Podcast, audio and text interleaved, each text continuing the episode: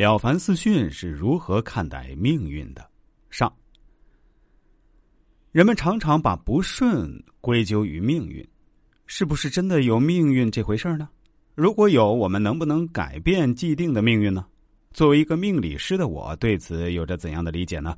欢迎大家关注我的节目，来跟大家详细解读下《了凡四训》中的核心和精髓。《了凡四训》揭示了改造命运的秘诀，这是明朝袁了凡先生写给儿子的家训，以此来教诫儿子认识命运的真相，明辨善恶的标准，改过迁善，并且用自身的亲身经历告诫儿子不要被“命”字束缚手脚。命运是可以改变的，要自强不息，改造命运。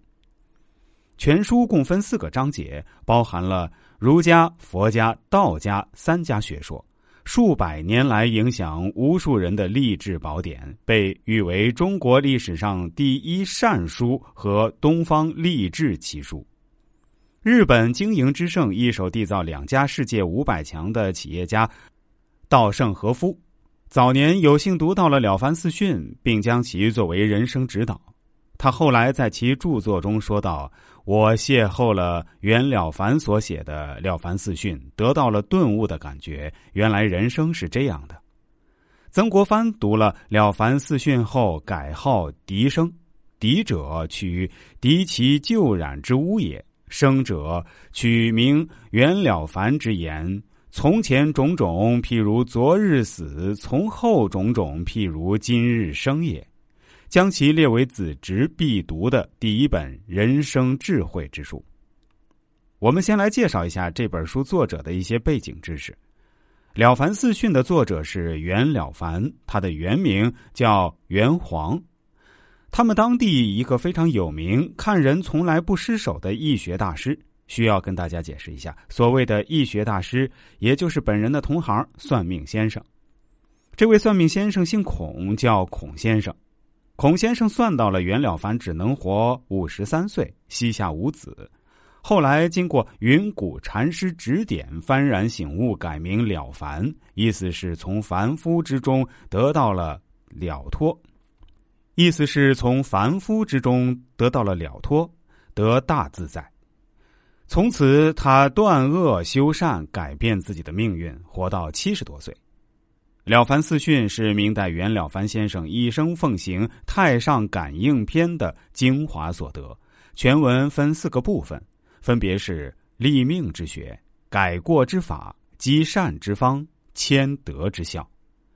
袁了凡认为，可以通过四个方面改变自己的命运，求得福报。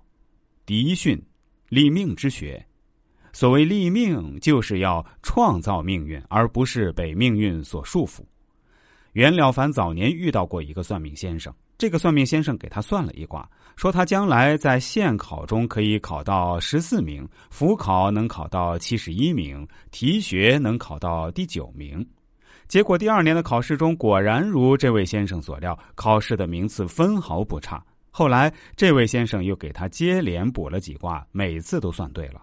于是了凡请教此生的命运，算命先生说他只能活到五十三岁，做官只能做三年半，膝下无子，半生无福。因为算命先生的话屡屡应验，所以袁了凡对此深信不疑。自此之后，听天由命，不思进取。直到有一天，他遇到云谷禅师点化后，了凡决定自己改变命运。最后在六十九岁时，给儿孙留下这段话。造命者天，立命者我。力行善事，广积阴德，何福不可求哉？袁了凡先生将自己所经历、所见到改造命运种种的考验，告诉他的儿子：不要被命运束缚住，并且应竭力行善，勿以善小而不为；也必须努力断恶，勿以恶小而为之。如此，则一定可以改变自己的命运。所谓断恶修善，灾消福来，这是改造命运的原理。关于命运是怎么回事儿改命的原理，我以后会在节目中跟大家继续进一步深入。